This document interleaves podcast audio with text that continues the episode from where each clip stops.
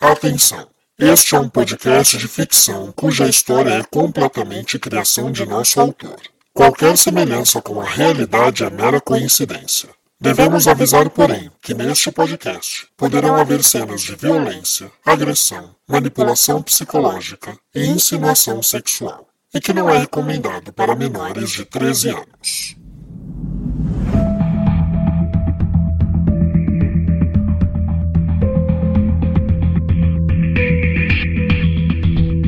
Olá, caro ouvinte, seja bem-vindo a mais um episódio de Sangue Meu. Essa é a segunda temporada dessa audionovela de suspense policial. Portanto, se você não conhece Sangue Meu e este é o seu primeiro contato com a nossa audionovela, eu recomendo fortemente que você volte e ouça desde o primeiro capítulo da primeira temporada. Nossa história depende de fatos sequenciais e eu garanto que você vai chegar aqui rapidinho porque você vai maratonar a nossa história. Eu sou Rafael Gama, o autor e locutor dessa audionovela.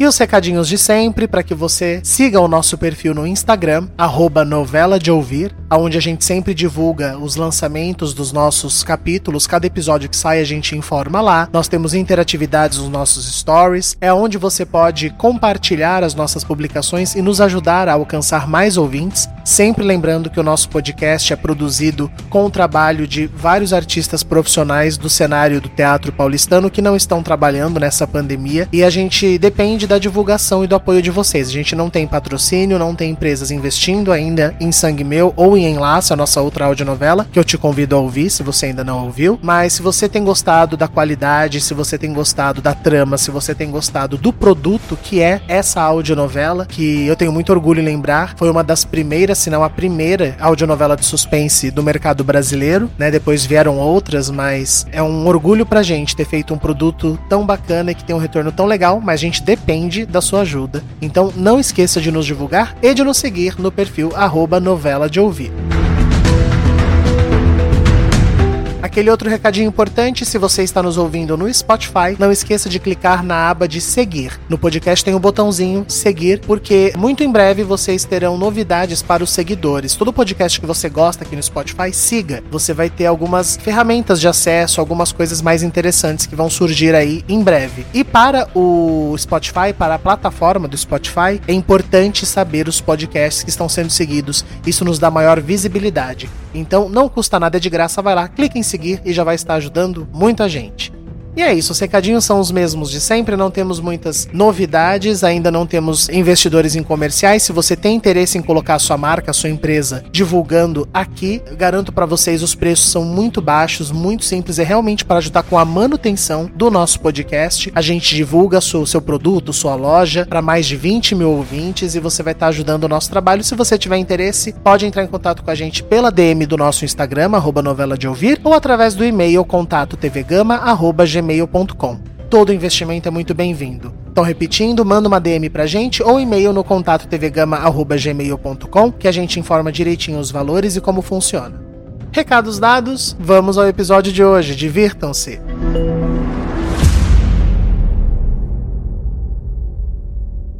No episódio anterior. A gente conhece aquela mulher, Duda? Ela é perfeita. E os olhos? Os olhos são iguais do Adriano. Isso é incrível, dona Clarice. Eu só não entendo onde isso beneficiaria o meu trabalho. Porque isso é pouco para mim, doutor. Eu quero dentistas, eu quero pediatras, terapeutas. Eu, eu quero, eu quero o senhor lá comandando isso. Por isso eu disse que não quero que minha neta seja tratada aqui. Eu quero o senhor tratando ela e mais pessoas lá comigo. Chefe, o que, que aconteceu? Ah, aquele mentiroso do Figueira ferrando mais uma investigação com o sensacionalismo barato dele. Eu. eu tenho uma má notícia. O que foi? A Karina foi solta, chefe. Não, não, não pode ser. Ela, ela. Ela tava numa clínica séria. Eles. Eles não, não podem liberar uma pessoa doente daquele jeito. Se um laudo médico assinado por dois psiquiatras atestarem que ela já tá apta ao convívio social, eles podem. Eu vi o laudo. E ela tá solta, Adriano. Onde você vai? Eu vou. Eu vou. Eu preciso caminhar um pouco. Eu, eu preciso de ar. Cadê? Cadê? Eu perdi? A Thalita já foi? Acabou de sair, Solange. Ah, não. Poxa, eu saí correndo um pouco antes do fim da aula, só pra vir aqui dar um beijo nela. Eu não acredito que eu perdi. Por que você não passa no apartamento dela amanhã? Não, claro que eu vou. Amanhã eu não consigo, mas no sábado. Ela disse que ia aproveitar o sábado pra arrumar o apartamento. Eu vou, faço uma surpresa, posso até levar um bolinho. Adriano, o que aconteceu? Você tá bem? Tinha. Tinha alguém. Tinha alguém aqui. Do que você tá falando? Me explica. Eu tava correndo e. E, e tinha alguém me seguindo. Eu acredito em você, mas preciso que você também acredite em mim. Algo pode ter acontecido. Eu quero ver você logo no primeiro horário da manhã.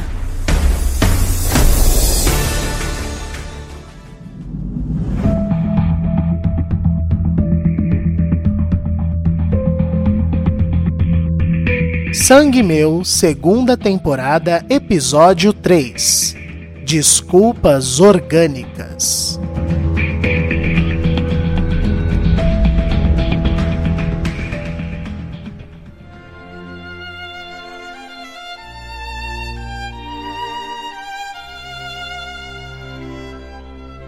Vamos lá?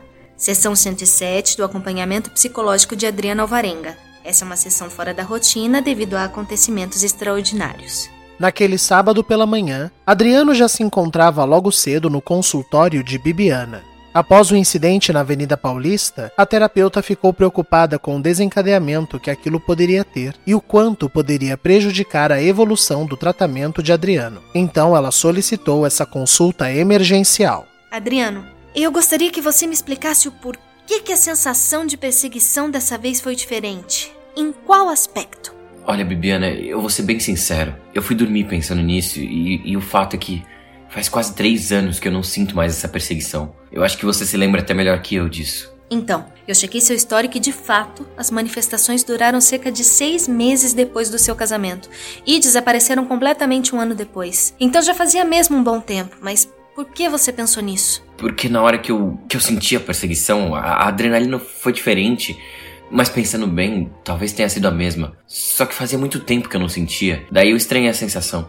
Faz sentido? Claro que faz. Inclusive era exatamente o que eu ia apontar. Nosso corpo tem uma memória muscular que quanto mais tempo fica inerte, mais impactante é quando essa resposta volta. Isso tem a ver com os impulsos nervosos cerebrais. Deixa eu explicar melhor. Assim, sabe quando a gente sonha que caiu de algum lugar e, embora a lógica nos diga que obviamente não caímos de lugar nenhum, a gente leva um tempo com a agonia da sensação porque o nosso corpo respondeu fisicamente como se tivéssemos caído? Sei, claro que sei. É uma lógica parecida. Seus traumas estavam adormecidos. Alguma coisa os despertou e então a sensação veio forte, como da queda no sonho. Agora é importante que nós identifiquemos esse gatilho, me entende? Me diz, aconteceu algo que tenha aberto essa caixinha de Pandora aí? E Adriano já sabia a resposta. A Karina tá solta. Libertaram ela? Eu fiquei sabendo no dia mesmo. Por isso eu fui correr pra, pra desviar um pouco o pensamento. Ai, Adriano, então não tem nem o que questionar. É óbvio que você teve um episódio da síndrome por causa disso. Mas o que, que você tá sentindo a respeito disso agora? Que a adrenalina baixou um pouco. Preocupado. Com a minha filha, com a minha esposa. Mas a Bárbara é policial, Adriano. Se tem uma família que tá amparada, é a sua. Ah, mas ainda assim eu me preocupo. Não. Eu sei que nós já falamos disso, mas vamos lembrar o que são as desculpas orgânicas? Numa das linhas de sua terapia, a doutora Bibiana ensinava seus parceiros a teoria das desculpas orgânicas. Basicamente, é quando usamos de justificativas comuns, coisas que, por ouvirmos tantas e tantas vezes, passamos a crer que estes são os nossos motivos de fazer aquilo também, mas que nem sempre é a verdade. Por exemplo, se alguém te pede para numerar as três coisas mais importantes da sua vida, Deus e família vêm logo na sua mente. Mas será que Deus e família são de fato as suas prioridades? Ou você diz isso porque já é um senso comum e colocar outras coisas na frente lhe faria parecer uma pessoa desumana? De acordo com a teoria das desculpas orgânicas, nós mentimos para nós mesmos por querermos nos forçar a ser como todo mundo. É mais fácil. Daí você passa a achar filhotes e bebês fofos, casamentos emocionantes, e quando vemos, todos queremos a paz mundial. Mas no fundo, na sua individualidade, você realmente pensa assim ou nunca parou para pensar nisso? Como assim, Bibiana? É, é claro que eu tô preocupado com a minha filha. Eu não duvido disso. Esse é um raciocínio lógico. Um pai preocupado com a sua família é o natural. Mas e o Adriano? O indivíduo? Qual o real medo dele? Eu não tenho medo da Karina. Adriano, se não tem medo, por que essa agonia toda? Por que, que quando recebeu a notícia você precisou literalmente sair correndo? Adriano tentava concatenar uma resposta lógica. Eu.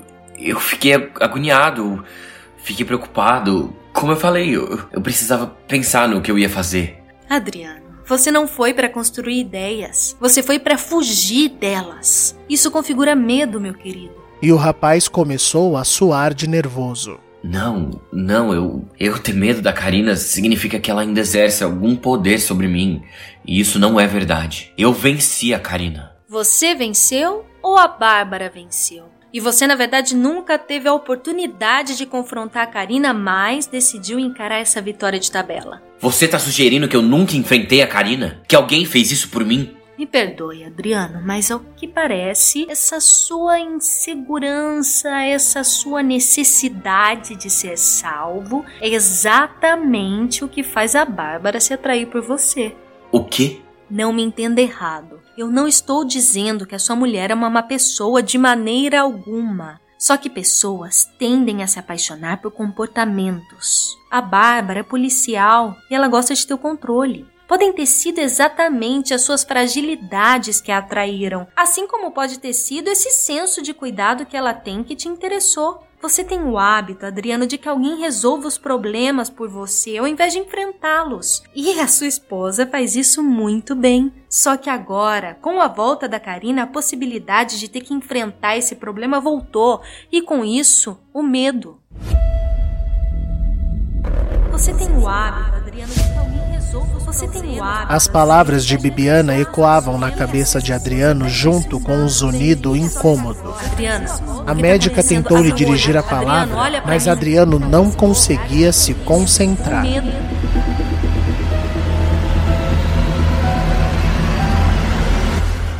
Mas quando Adriano abriu o olho, suas escleras, que são a parte branca dos nossos olhos, estavam avermelhadas, suas pupilas dilatadas e ele avançou no pescoço de Bibiana. Eu não tenho medo de nada! Ouviu, sua doutorazinha de merda? Ele tem medo, não eu!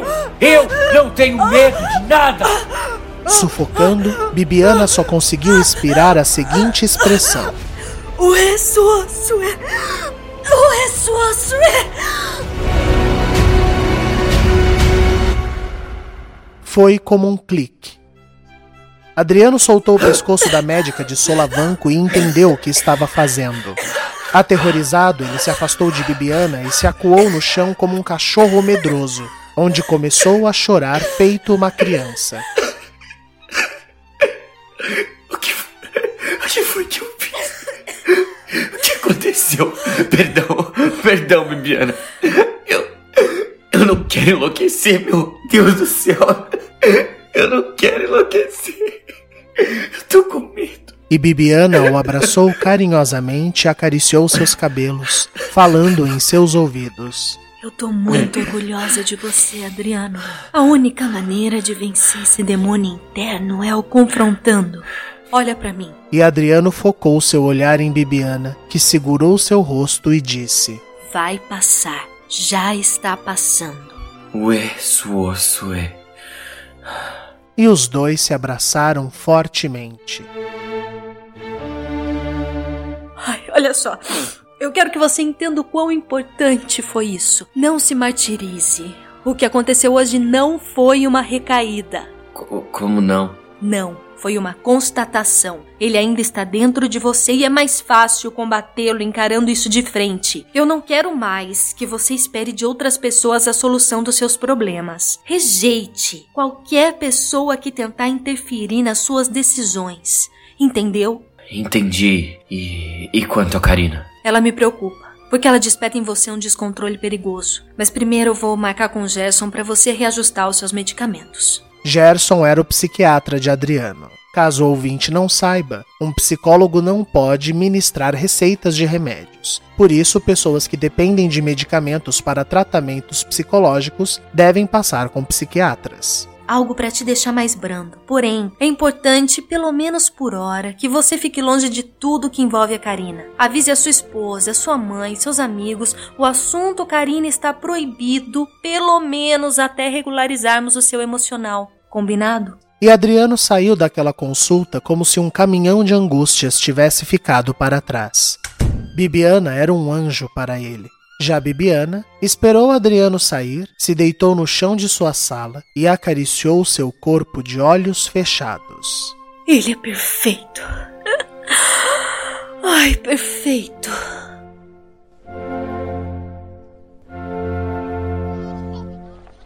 Na doce acolher, quem apareceu logo cedo por lá foi Sérgio. Que surpresa, Serginho. A gente não se via desde a última noite da pizza. Aconteceu alguma coisa? Nada, dona Clarice. Eu saí mais cedo para tomar um cafezinho na rua. Daí lembrei do café da senhora e me deu uma saudade. Ai, só o café da Clarice, Serginho? Não, e também dessas broas de milho que só você sabe fazer, Bernadette. Ah, bom. Então senta, vem tomar café com a gente. E os três se sentaram no refeitório privativo, ao lado do pátio onde as crianças lanchavam, e começaram a sua refeição. Ai, poxa, podia ter chamado a Bárbara, o Tavares, o Adriano. Saudades de juntar todo mundo. O Adriano foi hoje cedo na terapia. Eita, aconteceu alguma coisa? Ah, Serginho, a Karina foi solta. Puta merda. Mas e aí, como é que eles estão? O Adriano, a Bárbara? A Bárbara passou aqui com a Duda e foi investigar. Mas Parece que foi tudo dentro da lei. Infelizmente, os psiquiatras lá da clínica atestaram que ela tá apta a viver em sociedade. É, eu não confio nisso não. Olha, Serginho, nem eu. Por isso eu acho bom que todo mundo já sabe da notícia para ficar logo atento, sabe? Todo cuidado é pouco. Todo cuidado é pouco com o quê? Solange, que morava no centro num quarto privativo, descia para tomar o seu café. Serginho, o que, que você tá fazendo aqui? Eu vim visitar minhas meninas, tomar um café. Senta, Solange. Come com a gente. E do que, que vocês estavam falando? Tomar cuidado com o quê? Com essa soltura da Karina. A gente tava falando se confia ou não nela. Bom, eu já falei com a Bárbara que eu não confio, não. Para mim é simples.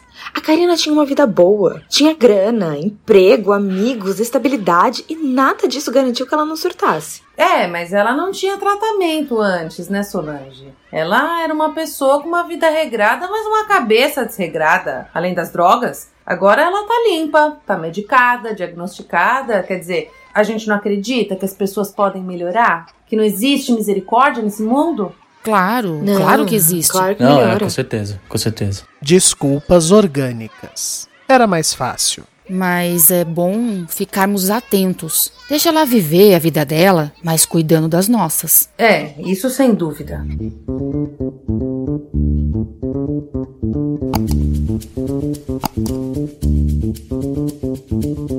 Falando em Karina, naquela manhã ela recebia uma visita em seu novo apartamento. Oi, Felipe? Oi, isso mesmo. Olha, muito obrigado por me receber assim tão cedo, viu? Imagina. Eu, na verdade, acabei de me mudar, mas eu confesso que eu não vi a hora de dividir o apartamento com alguém. Entra, deixa eu te mostrar a casa.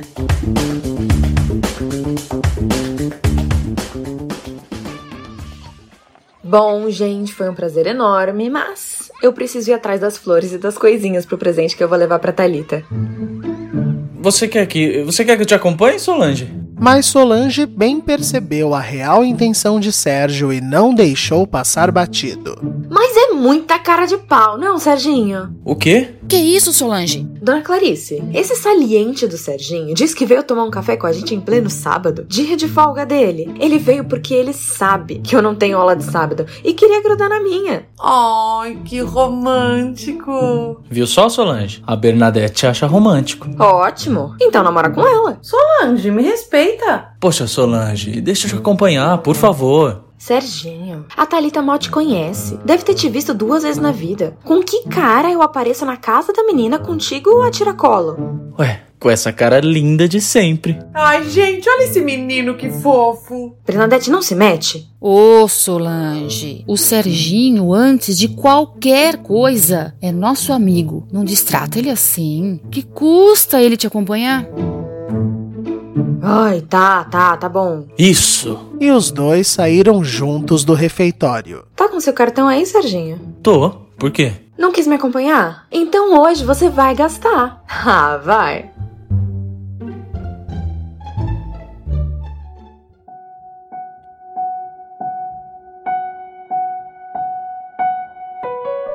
Em sua casa, Bárbara dava de comer para Eduarda, mas a sua cabeça estava em outro lugar. Eu queria ter esse talento, sabe, Duda, de, de não precipitar as coisas, de viver a vida sem angústia, deixando as coisas fluírem. Mas eu não sei, minha filha. O olhar doce da menina parecia querer compreender sua mãe. Eu tenho tanto medo de que alguém te faça algum mal, filha. E, e que eu não esteja lá para te proteger. E o seu pai, ele. Eu amo Adriano demais, só que ele é frágil. E essa fragilidade dele me preocupa, porque ele, ele não tem uma vida que permita essa fragilidade toda. Ele tem um, um passado difícil, ele tem uma doença difícil.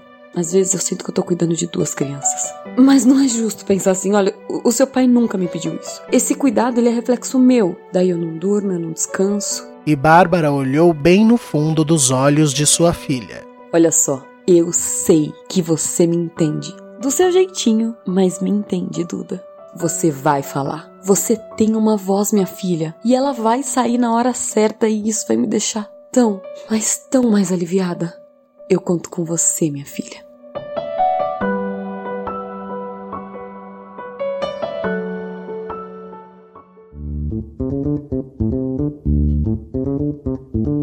No apartamento de Karina, Felipe contava a sua história. Olha, você me desculpa a sinceridade, mas sua mãe é uma desgraçada, hein? Eu chamaria de filha da puta mesmo, mas vamos de desgraçada. Ah, gente, 2024 ainda tem gente agindo assim? Depois a doida sou eu. Mas olha, Felipe, eu sei do que você tá precisando, porque é exatamente o que eu tô precisando. Balada? Não, garoto. Não, uma família. Eu não tenho ninguém, nem você. Família Felipe não tem nada a ver com sangue. Muitas vezes, sangue, na verdade, é um empecilho, um problema. Muitas vezes, o melhor para nós é ficarmos longe do que tem nosso sangue, mais perto de quem quer o nosso bem, sabe? Eu concordo plenamente com você. E eu vim para São Paulo exatamente para isso, Karina. Encontrar gente como eu. Eu vou ser sincero com você. Eu não sou nenhum santinho, não. Eu gosto da vida boa, eu gosto de vantagem, eu gosto de ser paparicado. Mas eu nunca fiz mal para ninguém, sabe? Eu só gosto de me divertir. Isso por acaso é pecado? e mesmo se for pecado, Felipe, quem não gosta de pecar, não é mesmo? Eu vou amar ter alguém para me divertir. Mas então, o que me diz? Colegas de quarto? E o rapaz lhe deu um seguro aperto de mão. Colegas de quarto.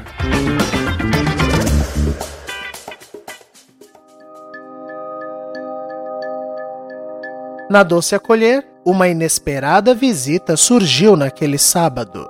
Júnior? Como vai, Bernadette? Que bom que você lembra de mim. Posso entrar?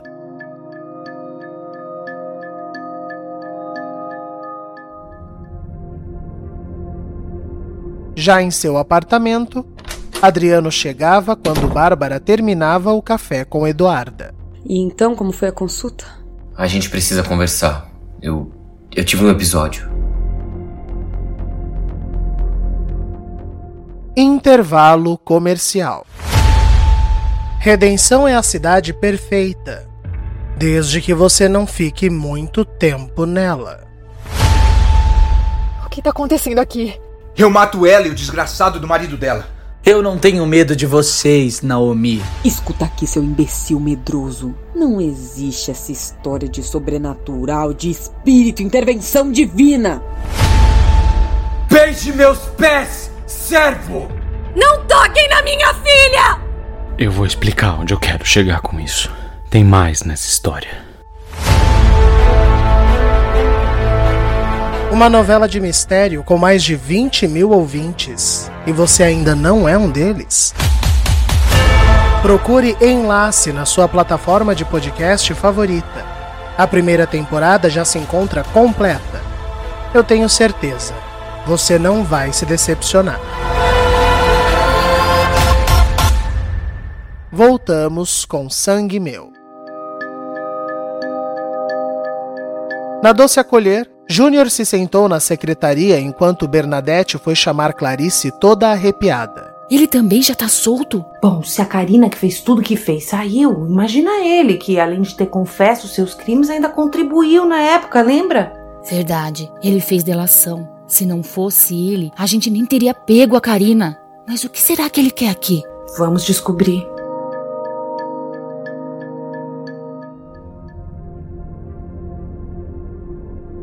Já Adriano contou toda a sessão que tivera com Bibiana para Bárbara, que estava toda arrepiada. E o que, que a doutora indicou que a gente que a gente fizesse agora? Ela pediu para reajustar os medicamentos para me acalmar. Bom, é, só é ruim no começo porque te deixa meio letárgico, mas mas é bom. E ela pediu para que nem você e nem ninguém me traga notícias dela. Da Karina? Eu não quero nem ouvir o nome dela. Eu preciso me fortalecer antes. Então, por favor, Bárbara, nada de boatos, nada de resgatar lembranças do caso das tranças, notícias de crimes. Eu preciso me limpar. Claro, claro, tudo bem, meu amor. O que eu puder fazer para te proteger. Mas a frase dita por Bárbara foi o gatilho errado. Adriano se virou irritado. Não! Eu sei me proteger sozinho. Eu. Eu vou tomar um banho e Adriano se retirou, deixando Bárbara confusa.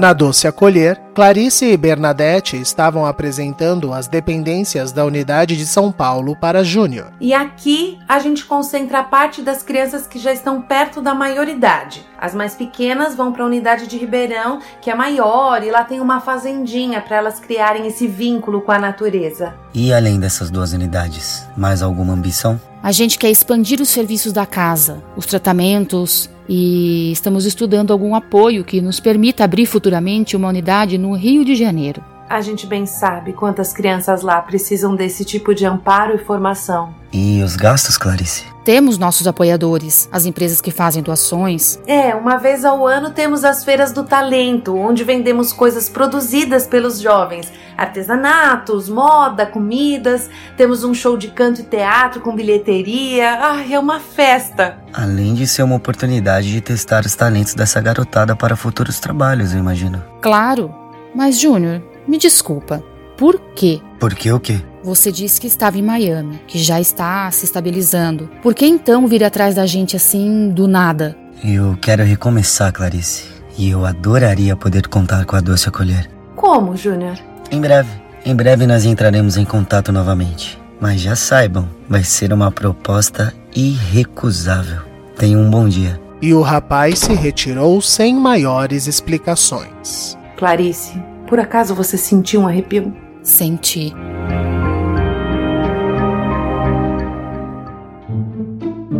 Eu vou querer esse aqui, recheado de mascarpone e frutas vermelhas. Numa confeitaria no centro da cidade, Solange terminava de montar a sua cesta, que já trazia orquídeas e aromatizadores de uma pomposa marca de fragrâncias internacional. É, mas tem que ser o mais caro. Para, amigo. Quando a gente não tá bancando, a gente não poupa. É, mas eu tô bancando. E Solange se aproximou de Sérgio sedutoramente, segurou em seu rosto. Sérgio, excitado, inclinou a cabeça para receber o seu desejado beijo, quando Solange desviou e sussurrou em seu ouvido: Quem mandou vir junto? Sacanagem isso aí, hein, Solange? Ai, Serginho, eu imagino. Deus me livre está no seu lugar. Pega os cupcakes para mim. E Sérgio bancou os cupcakes que compuseram a bela cesta. Bom, agora acabou, né? É, acho que ficou ok. Ok? Ah, só essa sexta tem uma viagem pro litoral. Ai, nossa, nem me fala. Que vontade de pegar uma praia. Vamos, Solange, eu e você, amanhã. Hã? Bora? Tá maluco, Serginho? Solange, eu fui bem bacana com você hoje, vai. Não, ó, eu fui presença, mano. Ai, a pessoa me vira gerente, mas segue falando igual motoboy? Não, na moralzinha, na moralzinha. Eu mereço, vai, uma prainha. Meus pais têm uma pena no Guarujá. Vamos? E Solange olhou para a cesta e o olhar de filhotinho do rapaz. Ai, tudo bem. Depois da visita a gente combina isso. Aí sim, agora sim eu vi vantagem. Moço, por favor, me vê dois cake tops desse aqui. É cupcake, Serginho? Foi o que eu falei, Cup Tops. E só restou a Solange sorrir.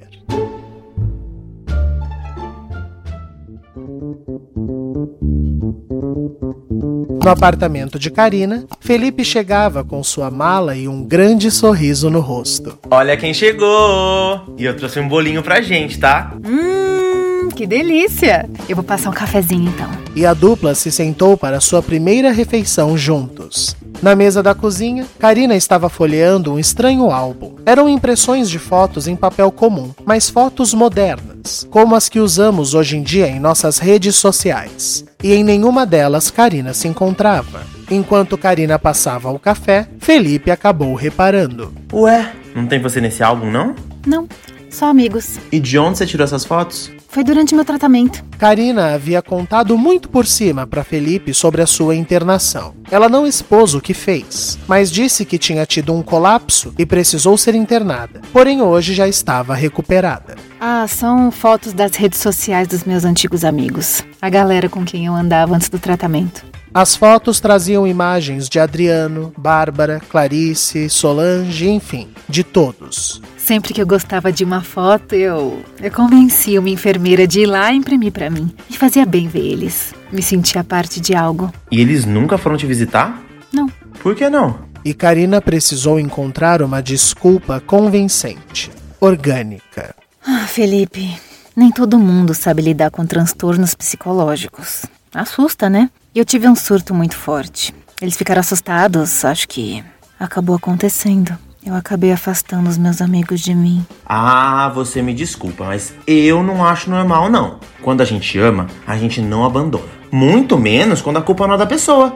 Uma doença mental assim. Era exatamente o que Karina pensava. Eles abandonaram uma mulher doente. Não uma mulher má, mas sim doente. Eu concordo plenamente. Na última página preenchida do álbum, pois ainda haviam páginas em branco, uma foto, já numa boa impressão de papel, trazia uma criança linda num parque. Oh, e essa menininha aqui? Quem é? é uma criança muito especial. Um dia eu te conto. Ui, mistério. Adoro. E enquanto Karina servia o café e o bolo, outra pessoa na foto chamou a atenção do rapaz. Gente, para tudo! Quem é esse Derizão? Esse o quê? Derizão, amiga. Derry é um homem mais velho, com cara de rico, que vai bancar a gay novinha aqui, amiga. Mas olha esse homem. Olha o tamanho desse braço. Felipe então mostrou uma foto do delegado Tavares. Esse é um velho amigo meu. É policial. Para tudo, Jesus, o fetiche, meu pai. Quer conhecer? Eu posso arranjar isso, hein? Ai, gata, até parece, né? Um hétero desses. Eu vou perder tempo. e quem disse que ele é hétero, bicha? Mentira! Passado, gente, conta tudo! Ah, Felipe, a gente vai se dar muito bem. E Karina percebeu que havia arranjado um novo aliado.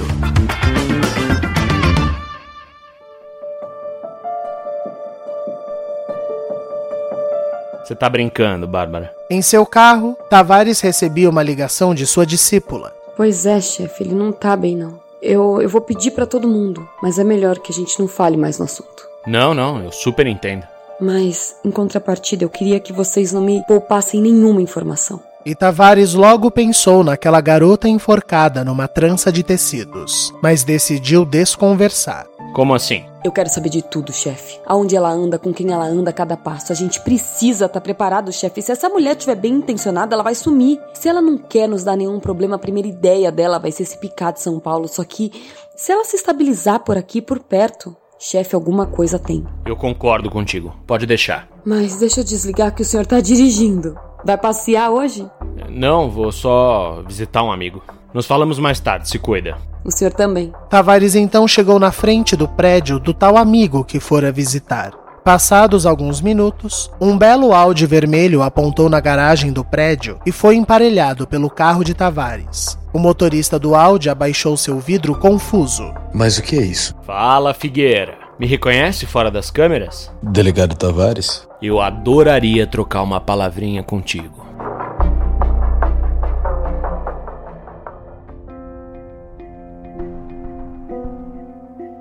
No meio daquela tarde, Bárbara levou Eduarda para sua primeira consulta, que na verdade era uma série de exames no prédio do Dr. Luciano. Fica tranquila, mãezinha. A minha equipe é muito cuidadosa e não vai doer nada. Até porque o que a gente quer é que essa menina linda entenda que falar não dói. Obrigada, doutor. Muito obrigada. A sua equipe é ótima, as meninas da recepção são muito atenciosas. Que bom. Eu fico feliz em ouvir isso, porque eu prezo muito para que toda a minha equipe trabalhe assim, preocupados com esse carinho. Eu tenho certeza que faz toda a diferença. Eu tô te achando um pouco nervosa. Tá tudo bem, mãezinha? E Bárbara começou a chorar. Ai, doutor, perdão.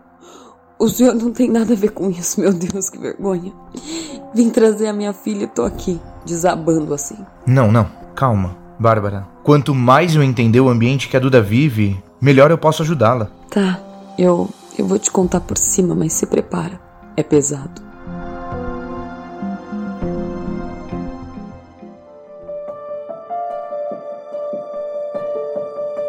Não, não temos o que conversar, delegado. Na calçada do condomínio, Figueira decidiu ouvir Tavares. Vez ou outra, a conversa era interrompida por alguém que passava cumprimentando o famoso apresentador. Opa, boa tarde, forte abraço. Figueira, eu quero nomes. Vai ser pai, delegado? Tá sem criatividade? Não seja debochado comigo, garoto. Você tá tendo acesso à cena dos crimes. Quem tá te liberando? Olha, delegado, honestamente. Opa, obrigado pelo carinho. Honestamente, se alguém na sua equipe tem permitido a nossa entrada, quem tem um problema para resolver é você. Eu não tenho nada a ver com isso, muito pelo contrário. Eu vou guardar esse contato até o fim, que tem sido muito útil para mim. Você interferiu numa cena de crime. Você sabe o que isso significa, rapaz? Primeiro lugar de audiência. Não, seu bostinha. Significa que vocês atrapalharam uma investigação e serão processados por isso. Sabe quem realmente atrapalha as investigações, delegado? O seu time.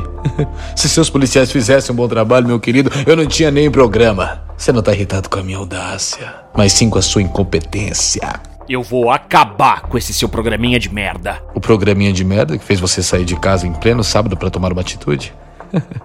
eu não sei não, mas eu tô achando que esse programinha de merda ainda vai tirar muito o seu sono. Passar bem. E o rapaz se retirou, deixando Tavares derrotado e irado na calçada.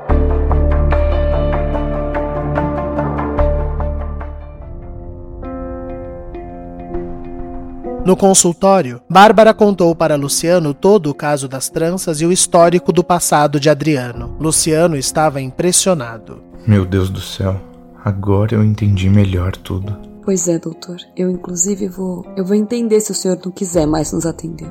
É um caso muito complexo. Não, não, de jeito nenhum. Eu faço questão em ajudar. Muito obrigada. E agora eu entendi porque a Clarice veio me pedir para me unir a vocês. O problema é bem maior do que eu imaginava. Espera. A dona Clarice o quê?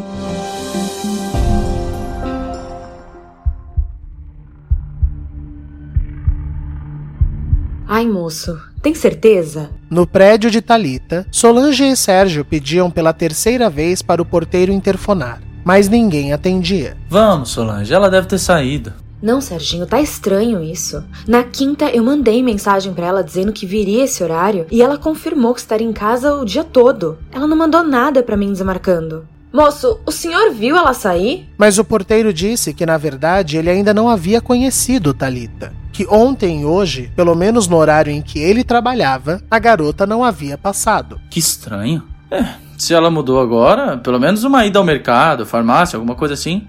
E o porteiro da noite? O porteiro pediu um tempo que ia verificar no grupo que ele tinha com seus colegas de trabalho. Serginho, eu tô ficando nervosa. Calma, calma, Solange. Ela deve ter passado, ele não viu. Mas pouco tempo depois, o porteiro disse que, com exceção do rapaz que trabalhava no horário em que Talita chegou no dia de sua mudança, nenhum outro porteiro a tinha visto.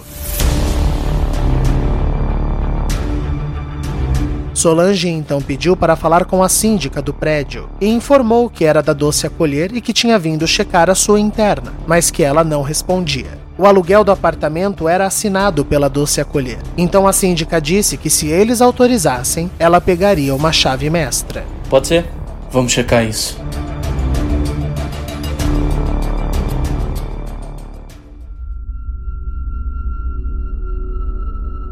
Um tempo depois, Síndica, Solange e Sérgio subiram os quatro andares e decidiram entrar no apartamento. Eu não tô com um bom pressentimento. Sérgio não quis dizer nada, mas ele também não estava com um bom pressentimento. A síndica então abriu o apartamento.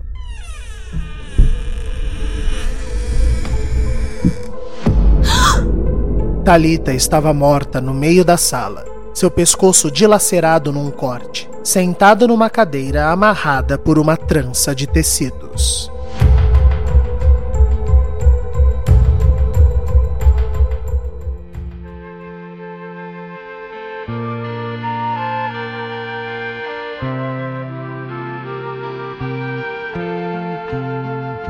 Solange e Sérgio não estavam preparados para aquele encontro, assim como Adriano, que foi ao mercado enquanto Bárbara fazia consulta de sua filha, não imaginava encontrar quem ele encontrou em um dos corredores. Adriano. Karina?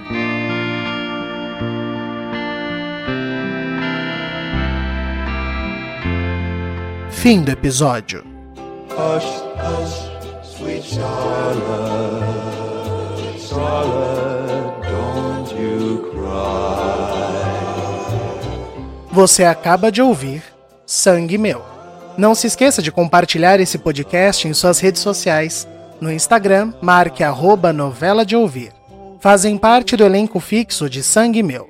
Aline Neves, Aline Penteado, Bruno Soares, Gabriel Vernucci, Giovanni Pilan, João Paulo Lourenço, Júlia Zan, Mariana Guazelli, Rafael Alvim, Tássia Melo, Vinícius Torres e Vitor Nono. O roteiro, a direção e a edição são meus, Rafael Gama. A identidade visual da segunda temporada é de Júlia Zan. Siga o nosso perfil no Instagram, arroba novela de ouvir, e fique por dentro de tudo. Esperamos você na próxima semana. Até lá, se cuida!